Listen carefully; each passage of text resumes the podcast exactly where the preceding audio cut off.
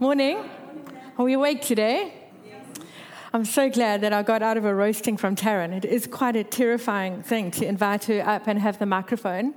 Um, but I processed the fear, pushed through, and we're here, and everything's fine, and I haven't been burnt or roasted. Thanks, Terry. Um, yeah, just great to be with you this morning. And as Terry said, this is our week two of this incredible series, um, God's Will for Your Life, because I think that all of us have this desire to, to know more. Like, why are we here? What's the meaning of life? And for those of us who found faith in Jesus, it's like, well, God, what's your will for my life? Because if you made me, you must have a plan. Um, and so last week we did. We looked at um, the fact that there's this universal, we believe, you know, it, it can be that we want a helicopter to fly past and say, you should do this. I know we wanted that obvious. But really, there are these these aspects of God's will for all of our lives that are universal and the same for all of us. And so we're looking into those, and we trust that as we go through that, that we'll all find out more clearly what our will, what God's will is. Where's Josh gone? Josh, is my earring causing a problem? Great. Okay, so um, John 15 says, This is to my Father's glory that you would bear much fruit, showing yourselves to be my disciples. And um, so that's where the series is going, is that we would be known to everybody by our fruit. That's God's will for us. It's His desire that we would bear much fruit and that the world would see our fruit. And so that's how we've gone to this um, analogy of a tree. And so last week we started with the seed. Um, and let me just read this to you from last week. It's from John 12 23. Jesus replied, Now the time has come for the Son of Man to enter into his glory. I tell you the truth that unless a kernel of wheat is planted in the soil and dies, it remains alone. But its death will produce many new kernels, a plentiful harvest of new lives. Those who love their life in this world will lose it. So um, it, it is this perplexing thing of like a seed, which has got the potential for life in, falling to the ground and being buried in the soil, and only when it does, being able to produce new life. And um, in my understanding of it, I'm terrified to say this because my sister's here and she knows these things very well, and she'll give me a drilling after church. But um, the seed doesn't actually die, it's just that it has to cease being a seed. It has to stop being a seed in order for it to become a plant. So, in that sense, it, it, it becomes something new, and that's how it does. And when we become something new in God, in, with the Holy Spirit, it produces much life.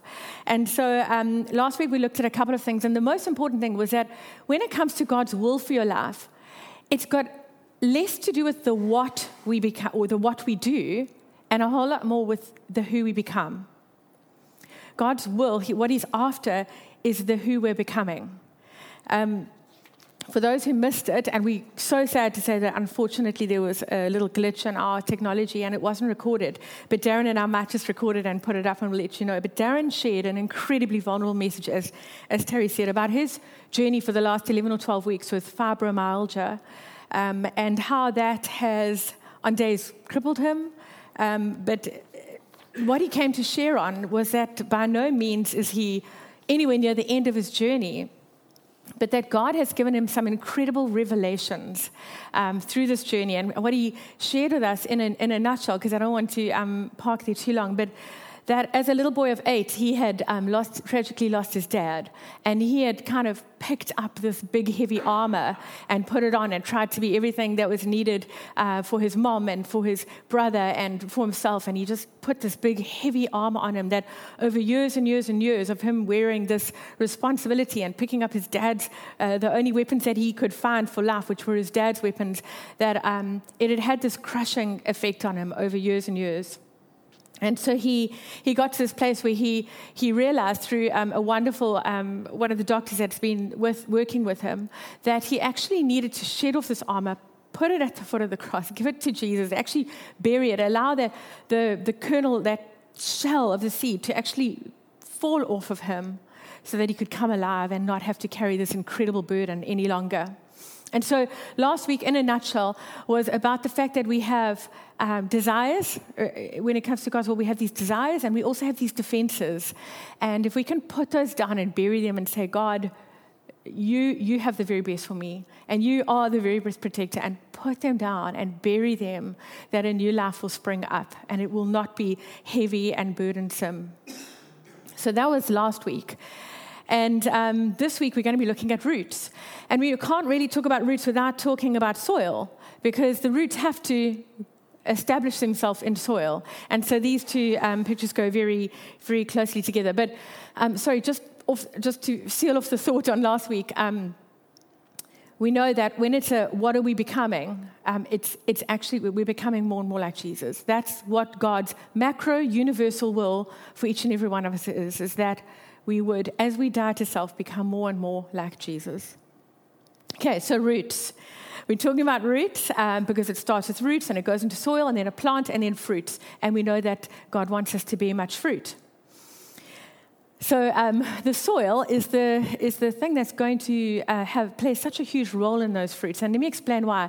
Years ago, um, and, and some of you who are big wine buffs, you'll be sitting here going, oh my gosh, did she only just not like how did she not even know that? But anyway, for those like me who didn't know this, we spent some time on a wine farm years ago with this lovely, it was a small little wine farm. Like I think the restaurant could have like a maximum of 18 people and such a dear old man who ran the wine farm. It was like a family enterprise. And um, he, he shared a lot of information, you know, about wine with us, and he, he showed us his fields. He probably had about eight fields. It was just outside of Franschhoek. And um, he said, you know, we can plant the same vine, the same seeds, the same conditions, the same sun is coming down, and yet all of those wines will taste different. And the reason being that there's like remnants of different things in the soil. So there might have been some citrus that was in that soil there, and that will come up in the flavor, and some cocoa there, and some chili there, or whatever the case may be. But um, all of these grapes, even though planted with such similar conditions, will make a different wine because of the soil, because of what they drew up. So we're going to start here because this message has the potential to make us leave here feeling like we have to do more, and that's not what we want at all. So hear me clearly when I say it starts in this text, and this is where we want to anchor ourselves. In Ephesians 3:17, says, "So that Christ may dwell in your heart through faith." And I pray that you, being rooted and established in love, may have the power, together with all the Lord's holy people, to grasp how wide and how long and how high and how deep is the love of Christ, and to know that this love surpasses knowledge that you may be filled to the measure of fullness of God. So, what is the soil that the roots have to be established in? It's love. We are called to be rooted and established in love. This is Paul's prayer to the Ephesian church, and it's the prayer for us today. Because if we are rooted and established in love, then that's what's going to be sucked up that tree, and what will the fruits be? They'll be fruits of love. Now, Sadly, my, mis- my understanding growing up um, of God was that he was an aloof, grumpy, um, standoffish, obsessed with my behavior, watching me critically type of God. Does anyone else have any kind of a remembrance of God like this? Okay, I'm not the only one. I'm so glad. Um, and and you know, in thinking about today's message, because I've had to journey through my faith, you know, you have that moment where, uh, for for those of you who've made that decision to kind of completely surrender everything, I know when I had that moment, I experienced a love that I still battle to describe. It was absolutely earth-shatteringly incredible. Um, but then you kind of journey and you you find yourself. Um, yeah, in a place where it, doesn't always feel like that. But just to go back, as, as somebody who wasn't raised, you know, in a in a family who was church going, family of faith, my only, um, you know, I had this impression of like a, a grumpy, judgmental God, and I, I had to ask myself, in order to prepare for today, where would that have come from? Like. My only exposure really to hearing about and learning about that God was actually, sadly, from Christians. Um, it was from people, sadly, that I'd encountered who I came across and thought, like, wow, you know, they just making me feel heavy about myself. And um, I feel like I don't fit in this club and I feel a little bit inferior. Um, and this, this I, I, want to say, this wasn't everybody of the faith that I met, but it certainly was like quite a large percentage. Um, and so I found myself in this place where I thought, I really have to understand this in order to do due diligence this message because there's this Bible, which is the most staggering love story. It's unbelievable. How on earth could we ever get to a place where what God's people can be known for is more about superiority and uh, we, we have all the answers and um, being our moral police rather than actual carriers of love? I know it's a difficult thing to say, and I do want to say that it wasn't all, all Christians that I met who were like this, but there was a large percentage. And then, as I said, in my own faith journey, I've had this, like, you know, meandering along of understanding it. So you have this, wow, God loves me, and everything has changed. And then I found myself under teachings, which church people will know as legalism, where suddenly I was taught or somehow came to understand that I had to actually earn his love and I had to do enough and I had to behave well enough.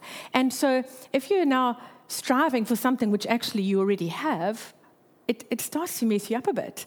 And you're working so hard to be good enough to this God who already loves you.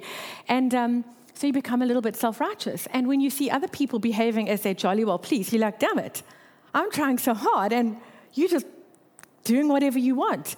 And so you get judgmental and you're kind of like, no, that's not okay.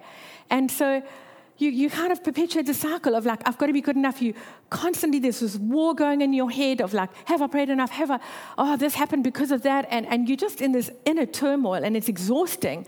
And you're so consumed by it that the fruit of your love is not love, it's judgment. It's self righteousness. It's superiority. It's like, I've got all the answers, even though I don't really, but it's, it's just, it just gets messed up. Um, I had this distinct feeling that, you know, um, be, before I, actually knew Jesus, that I was substandard. And now, being in this way of thinking under really wrong teaching about what I had to do to earn his love, I understood why that was actually possible. So, um, yeah, I think there was this striving and this effort that made me upset and angry and judgmental with everybody that I felt was living more freely than me. And actually, when we step into Jesus, what we should be doing is stepping into ever increasing levels of freedom, really. So I think one of the kindnesses of God, what I just love about Him, is how He uses pictures and stories and analogies and nature to teach us these incredible things. I mean, I, I'm just sometimes in absolute awe. I think that we aren't, uh, we don't have enough permission to just see how much He is teaching us, even through just opening our windows and looking out into the world. It's just breathtaking. Um, but with this thing of fruit, so you've heard I was this, it was a struggle, like I've got to, I've got to do, do, do. But with fruit, have you ever seen a fruit struggling and applying effort to grow? It doesn't. It's just a product of being on the tree. A fruit is just rooted and it grows, and there it is on the tree. There's no effort. And God doesn't want this to be an effort filled thing. He wants it to be something that, because of where the roots are, it would just flourish. And that, that's what people would pick off of our trees is the fruits of his goodness. Um, anyone who's been in the church any amount of time will have heard of the beautiful fruits of the Spirit described in Galatians of love and joy and peace, patience, kindness, goodness, faithfulness, gentleness, and self control, when we're rooted and established in His love, these are the things that just grow without effort. And um, against those things, there is no law. Um, so we know even of those beautiful fruit of the Spirit, God said, Jesus said, the greatest of these is love. So do people look to us and see love? I don't think they do when I'm in the school traffic, but I'm working on it. but seriously, God's will for our lives is that people would look at us and get an inkling of His love, get to taste of His love. Any of us in this room who are parents, I think a lot of us, um, will know that when our kids are ghastly to each other and fight and competitive and wanting to claw each other's eyeballs out, it hurts us. It grieves us as parents. And um, we can apply the same to God, like we're His kids. He wants us to get along and to be kind and to favor the other. And uh, when we see our kids doing those things, like, I mean, you almost fall off your feet when one says, Hey, can I carry your bag? And you're like, What's going on here? Like, you know, it's, it's so, because it, it catches our breath and it's like, Wow, that's, that's what is so beautiful. And, and that's what God wants. He wants that love for one another, for, for Him to see that. Now, I know that this can sound like a real, like you should kind of preach, like you should, should, should, and um, that's not what I want it to be. Um, but it really is His will for us to learn to love in this way. It's what sent Him to the cross, and it's really what should draw others to Him. Love is not always easy. Um, very often, to be truly loving, we have to step through fear we have to be prepared to um, get out of comfort zones. fear, uh, love, love requires a lot. Um, it, is, it is quite a thing. Um, and today we're just going to chat around a few of the things that make it even more difficult to just have love for other. So um, I came across this thing. Um, if we can just have that um, slide up. And I was like, wow, it felt like quite a sucker punch to the belly. It says there, and they will know you by that you are my disciples by your rules, theology, righteousness, power, rhetoric, purity, and clubs. No, none of those things. God said they will know that you are my disciples by your love. Now, all of those things are actually not bad. They're not bad things. But when they're put in the right position with love as the most important thing, look at how they change. Imagine if we just went out and said, I'm just going to show you my love. And, and that got a person to a place of going, wow, what rules do you live by that allow you to live with such love and peace? Isn't that different to just coming in with the sucker punch and our rules? Or imagine if we said, um, I'm going to be loving and I'm going to have clubs, but the object of my clubs will always be to make more space for more people and for us to be on a journey of growing and learning together. Clubs aren't bad, but if they exist as a, a, vehicle for love, they're so much better. Or how about if I could look at people um, with God's eyes and love them and humbly recognize that just because I've established the Bible as my authority, I can't impose that on them. It doesn't serve anybody out there for me to go and say, but this is what the Bible says, if that hasn't become their authority yet. We need to be humble and, and just go out there and just love and trust that as we do that, it will point to our ever loving Father. Okay, we're going to chat. A, before we do that, I, I feel to just ask you all to just think of a moment where you experienced such love from somebody else.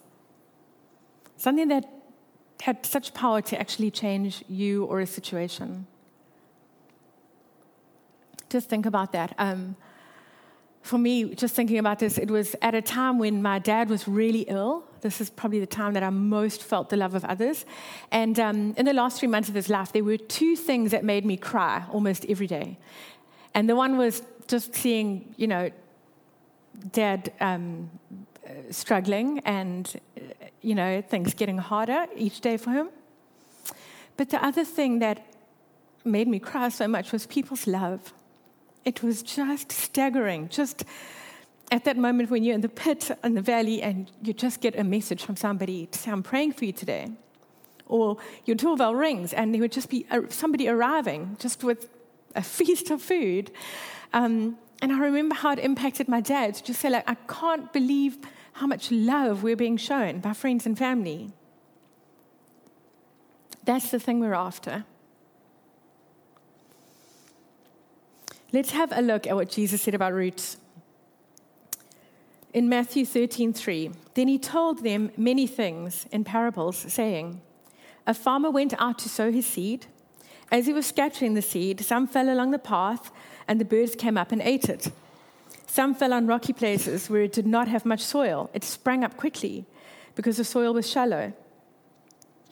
But then, when the sun came up, the plants were scorched and they withered because they had no root. Other seed fell among thorns, which grew up and choked the plants, and still other seed fell on good soil, where it produced a crop 160 or 30 times what was sown. Whoever has ears, let them hear. Okay, there's four scenarios in this parable. The first is uh, the seeds, so the seeds um, that are of the truth, of us hearing God and understanding Him that those seeds fell and were immediately devoured by, by birds. So there's no chance for roots there. The second is the rocky soil. So these ones grew up fast, but they withered quickly because they didn't have time to establish roots. And then the third were the thorns that were choked. Um, thorns that choked the faith. And um, Jesus goes on later to explain that these were the worries of the world. They were just um, allowing the worries of the world become bigger than our faith and trust in Him. And then the good soil uh, which obviously is, is the one that we would want all seeds to fall, fall in. Now, I think what happens in many of our lives is that we, we go to church or we go to God or we go there seeking for something. And maybe it's friendship, maybe it's community, maybe it's for direction for a job or because we want a job or because we want a house or but there's something that often can drive people to go to church or to go to God.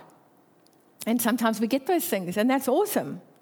But the thing is that those things can't actually feed our spiritual person. They're just things that God gives us, but they don't feed us and nurture us. They're secondary to His love. And so, what happens if, if that's all we've done? We've gone and we've, we've, yay, got those things that we went for. Is that if they go away, we find ourselves in a predicament of going, wow, God, did you, do you even love me?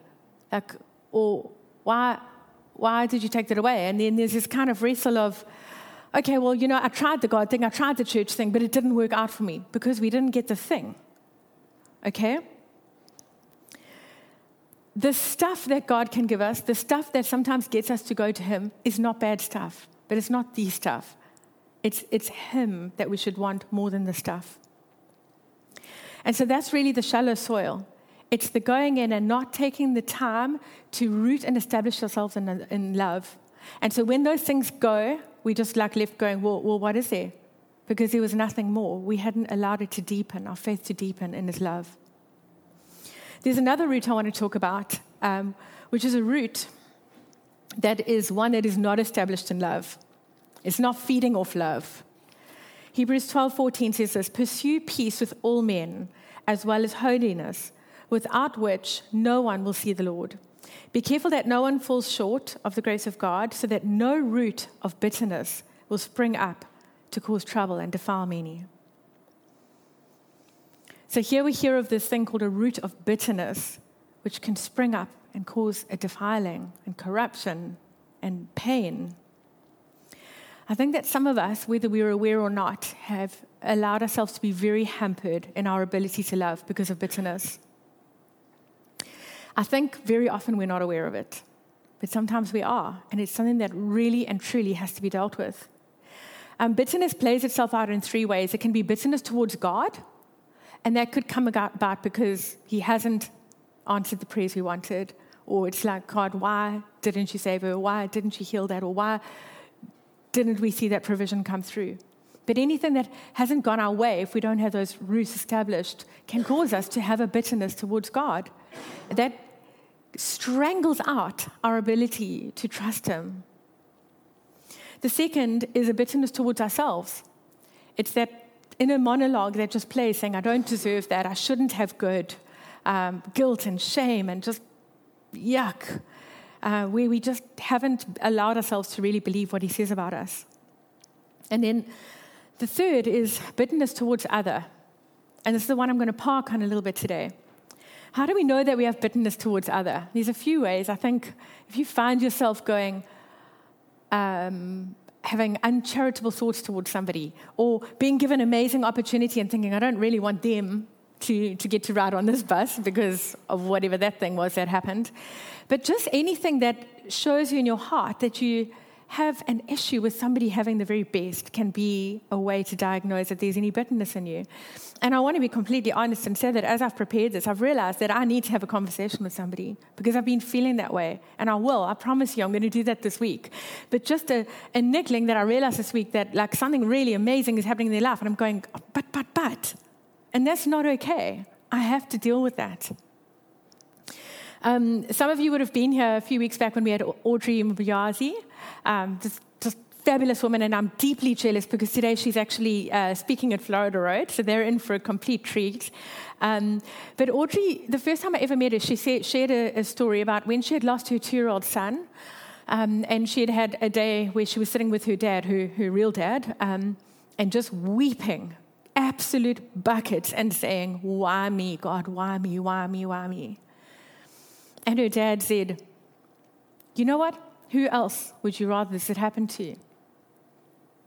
Is there anyone else you can think of who you would rather have gone through that? And um, there's a whole lot that maybe you need to unpack of that thing, but I'm using this for a different story. Um, I shared that story in a group of ladies, and um, a few days later, I ended up going to pray with one of the girls who was in that group, who was going through something absolutely terrifying. And as we just processed and prayed a bit, she said, You know, when you said that thing about Audrey, um, uh, I, I realize now that I, as I'm going through this terrifying thing in my life, I asked God the question, why me? And there was somebody who came to mind that I would rather be going through this than me. And that allowed her to see that there was a root of bitterness that needed to be addressed. And it's okay because sometimes it's merely speaking it out and saying, Please help me, I don't want this anymore. That's a glorious thing. Don't worry if it's there. Don't worry that you have it. I think we all have it. And you know, a root, if it's a root that's attached to us, to pull it off is going to be flipping painful because it's like a part of us. But it's a very necessary work. And I'm going to give us a moment at the end of this today to just pray into that because some of us really need to work out if there is this, a, a root of bitterness that needs to be dealt with. Jesus on the cross, um, we know that he was offered bitter gall and um, he tasted it, but he wouldn't drink it. It's okay to taste bitterness, but don't drink it, don't absorb it, don't let it go in and become any kind of nutrition to you because it causes poison. It results in poisonous fruit. When those moments of anger or disappointment or rejection come, we have to guard our minds because there's a, a choice we make to stop it right there and to let it shrivel up or to let it mature and become something that is rooted in us, which will cause great sickness and pain. If there's anyone that I can think of in recent history who had a right to be bitter, the person who came to mind was Mandela. And I just want to read you this quote of his. As I walked out of the door towards the gate that would lead to my freedom, I knew that if I didn't leave my bitterness and hatred behind, I'd still be in prison. He cut off that root and he said, That is staying there. And he came out and he, all he did was love. If there's a root of bitterness in any of us today, we need to deal with it because it's hampering what God wants for us. If I think of somebody else who has, to me, epitomized radical love, it's Mother Teresa. I have read some things that describe her as a little angry Albanian terrorist, but um, that's not what I know of her. I only see somebody who was unbelievably sacrificially loving. And so I just wanted to read you these two short accounts of people who came into contact with her. Mother Teresa glided past us, her bare feet making feather light sounds on the floor. Her wrinkled hands were clasped tightly and held close to her heart. I could sense an awesome presence as she passed by. I momentarily lifted my eyes to take a little more in. Her height, or lack thereof, apparently she was shorter than Kimber, her height took me by surprise. This spiritual giant stood not much taller than my six year old daughter. Mother Teresa came and towards me and my two year old Jessica, secure in my arms so that she couldn't run around the convent. Mother Teresa's surprise approach was direct yet gentle. Is this the baby who was singing at Mass? She asked me. Yes, I replied. It seemed as if everything moved in slow motion as Mother Teresa of Calcutta, dressed in her simple white sari, reached out her worn, loving hand to touch my daughter and pat her back. In fact, I think my heart stopped in that moment. That first encounter with a saint penetrated my heart and etched an unforgettable message that remains to this day. I think that, in a certain sense, standing next to Mother Teresa was like standing next to Jesus Christ himself. I had the sense of feeling wildly exhilarated and yet deeply calmed all at once. You know, I just, I don't know, I just read that and I was like, wow, imagine being so completely rooted and established in his love, so utterly transformed to the image of Jesus that just standing next to somebody helps them to know him better. I love that deeply calmed and yet exhilarated. Like, what a beautiful juxtaposition. There's also this one Mother had learned that there were many homeless men sleeping on the streets of London, and she asked to be taken to see them. So one night, Anne Blakey and I accompanied Mother. Noticing one man in particular, Mother got out of the car and went to him. At first, he took no notice of her presence. But when she took his hand, he looked up and said, It has been a long time since I felt such warmth of a human hand. Mother Teresa returned to the car and told us this man is a sick man and we cannot leave him on the street. And so we took him to the Salvation Army.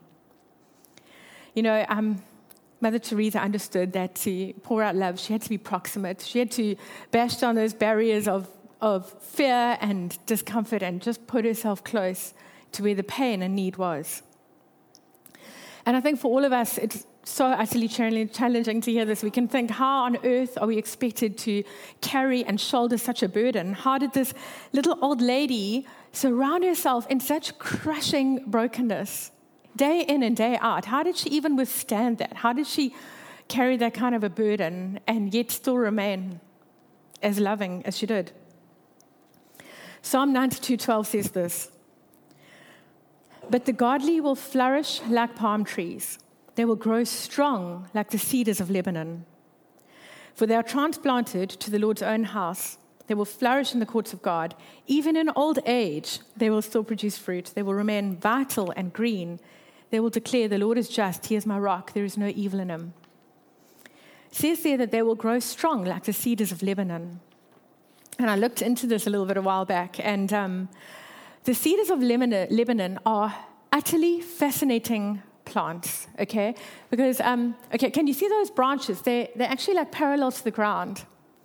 And um, I think what my understanding is, is that if you actually ask an architect, they'll tell you that that's like a fairly incredible feat because something that's horizontal with that kind of weight without something on the other side, like a pillar to hold it up, is quite incredible. It, it speaks of a deep, deep strength, a deep rooted strength.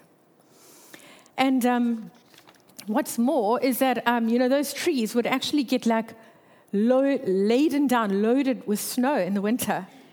And they'd be carrying these massive, massive weights. And they would just their branches are there just holding them up. They're rooted and deep, they are rooted and established in God's love. Um, sometimes we get ways to show this love in the smallest or the, or the biggest ways. And I, I just want to, yeah, not just like leave us with the example of Mandela and Nelson uh, and Mother Teresa, but like just a, a, little thing that God reminded me of this morning. Um, I felt this love for a man the other day um, because I think that when we're just so established in his love, you know, the more we, we learn to do that, and this is a journey for all of us, the more we can have these glimpses of his love for others. And so there I was at Woolies, and I had the two little guys with me, um, Sam and Melakutle, and um, I was feeling quite frazzled and harassed because I was late for Nicholas. And Melo has some kind of relationship with the floor of Woolworths, which is very difficult to take him with me because for some reason it's like the minute he gets there, he has to run and slide on his kneecaps. So there's carnage all around him. And, um, and it, it, Sam joins in, and then it, it's just yeah, I've, I've had security guards approach me and ask if I need help before. Anyway, so I'm harassed and I'm late. And then the boys, shame, they're so sweet, but they're trying to help me put all the stuff on to pay for. And they drop a punnet of strawberries. So there's like strawberry jam everywhere because they're still sliding on knees. And it's just fun and games. Um, and I was completely not focused on, on anybody in front of me. But then somehow it broke through. This man who was uh, the teller spoke. And I was just like, oh my gosh, that man's voice. And I was like, no, no, no, I'm too busy. And, and then uh, I packed up my groceries and off I'm going. And, and I felt like, no, I have to say it. I, I really feel like I have to say it. And I just said, do you sing? And he kind of just shook his head and said no. And then the lady who packs the groceries said, I always tell him he must sing. He must sing. And um, I said, I really believe you must sing. You've got a beautiful voice. And, um, and he just beamed. He just beamed, you know, and it was it was just as I'm just saying that we can't get bogged down on the oh we have to change the world. You know, it's those little moments where we get an inkling of God's love for somebody and what He's wired in them, and we see them with His eyes that we can just bring a little that, bit of that into situation. So if you go to Woolworths at the junction and a man with a beautiful deep voice speaks, just say go sing. um, it's, it's, it's a moment where it's like, it's just telling somebody, I see you. I see how wonderfully made you were. I recognize you. I can tell you that there is no greater freedom and joy than what comes from mining the depths of understanding of God's love for us. Love for God is not optional. If you want in on the will of God, it is the only acceptable motivation for any obedience. If you're obeying God, obeying His commandments to go make disciples, to go and change the nations, to heal the sick, whatever it is, if you're doing any of that, not from a place of understanding His love, then the obedience doesn't matter. He wants it to come from drawing from Him and to be a fruit that just grows without effort, without striving. John 14, 23. Anyone who loves me will obey my teaching. My Father will love them, and we will come to love them and make our home with them. If anyone does not love me, anyone who does not love me will not be willing to obey my teaching. These words you hear are not for my own, they belong to the Father who sent me. It just speaks of the fact that obedience is nothing if it's not from understanding His love, loving Him, and letting that pour out. You know, back to God's will for your life. If we're rooted and established in God's love, we won't have to find God's will. His will will find us like a magnet. It will find us. It might be that you're already in hospitals or uh, being a doctor, being an accountant, being a, a cleaner, being a teacher, an architect, a builder, whatever it is, you might already be doing that thing. And as you work out and realize this love, that you realize you are exactly in His will. Or it may be that as you understand His love, that you feel drawn into it. But it is the absolute best place to start. It's what God wants for us.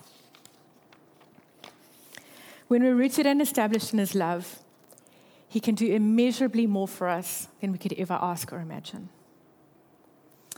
Um, Kims, I wonder if you could just come and um, play a little bit. I'm going to lead us just in a time of prayer. You can actually stay sitting because I think that God wants to help us just to work a few things out um, for a moment. When I was going to sleep last night, I heard God. Uh, I know it sounds crazy when we say that as Betty Christians, but I had a sense in my spirit of God saying there were three parts of today's message. That He wanted you to feel deeply encouraged, that there was some healing that needed to take place, and that all of us would leave feeling challenged. And so you'll, you'll hear that as we pray now, and you'll sense that in your spirit. But won't you just lean in and close your eyes and just really allow God deep into this space? Father, thank you for the beauty of your word. Thank you for the stories and the pictures you give us to understand your desires for us and what you want for us and your will for us. Father, thank you that you invite us to have the roots of our life go deep into your love. Thank you that you allowed your son to die so that we could be invited into this love. Father, today we just come before you, we submit ourselves, we surrender ourselves before you, and we ask you to reveal to us if there's anything in our lives that is making it difficult for us to love. Father, if we have any bitterness towards you or ourselves or somebody else, Father, would you please just bring that name or that face to mind?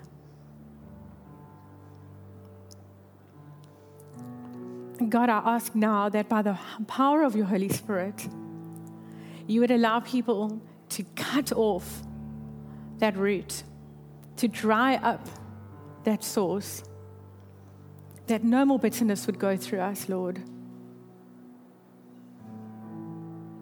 Holy Spirit, please would you just whisper to us now if we need to have a conversation with somebody or to take it to somebody that we trust or whether this is something we can just work out with you, God, just Holy Spirit, just guide us in what you want us to do so that we would not be a people with any bitterness.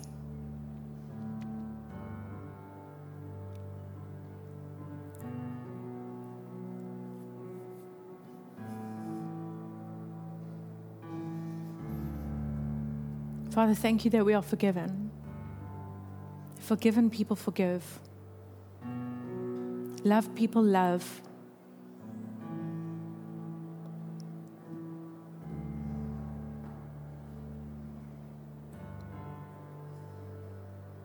Thank you, Father, that you are healing people now, that you're setting people free, that they're leaving bitterness in that jail cell.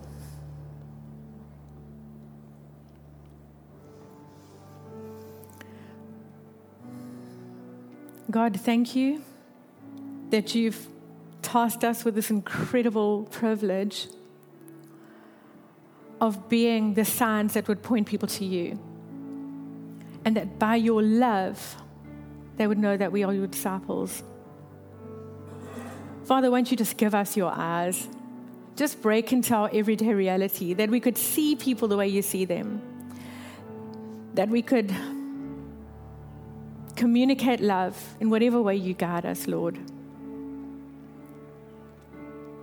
Help us to see everybody, all your children, with your eyes of love.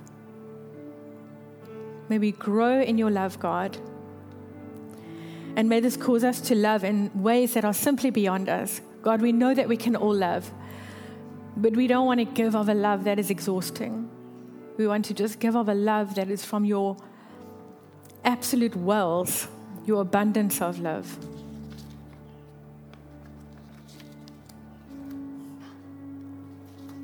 Thank you, Jesus. Amen. Sure. While Nats was preaching, I just felt the Holy Spirit um, prompt me to sing the song.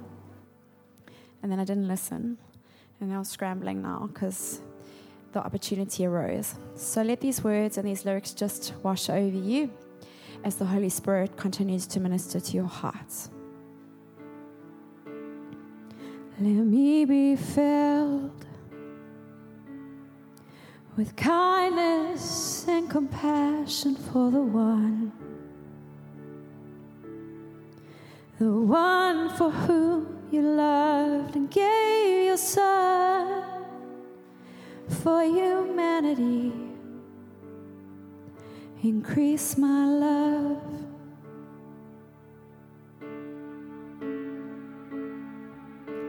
And help me to love with open arms like you do.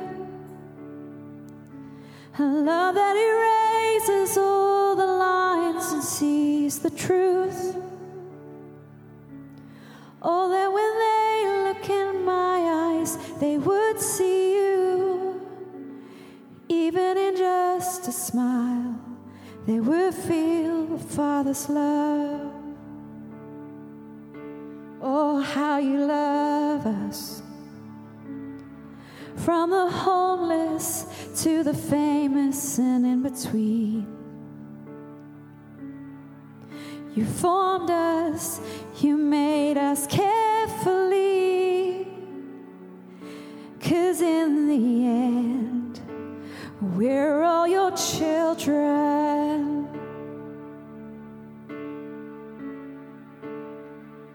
So help me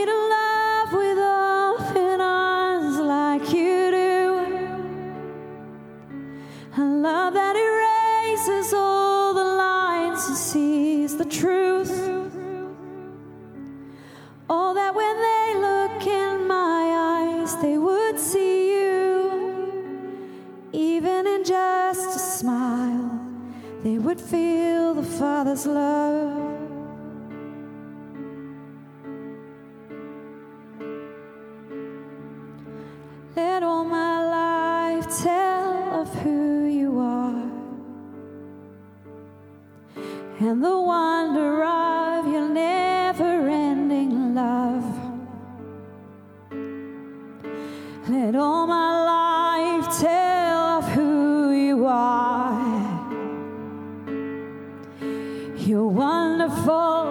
And such a good father. Oh, let all my life who you are and the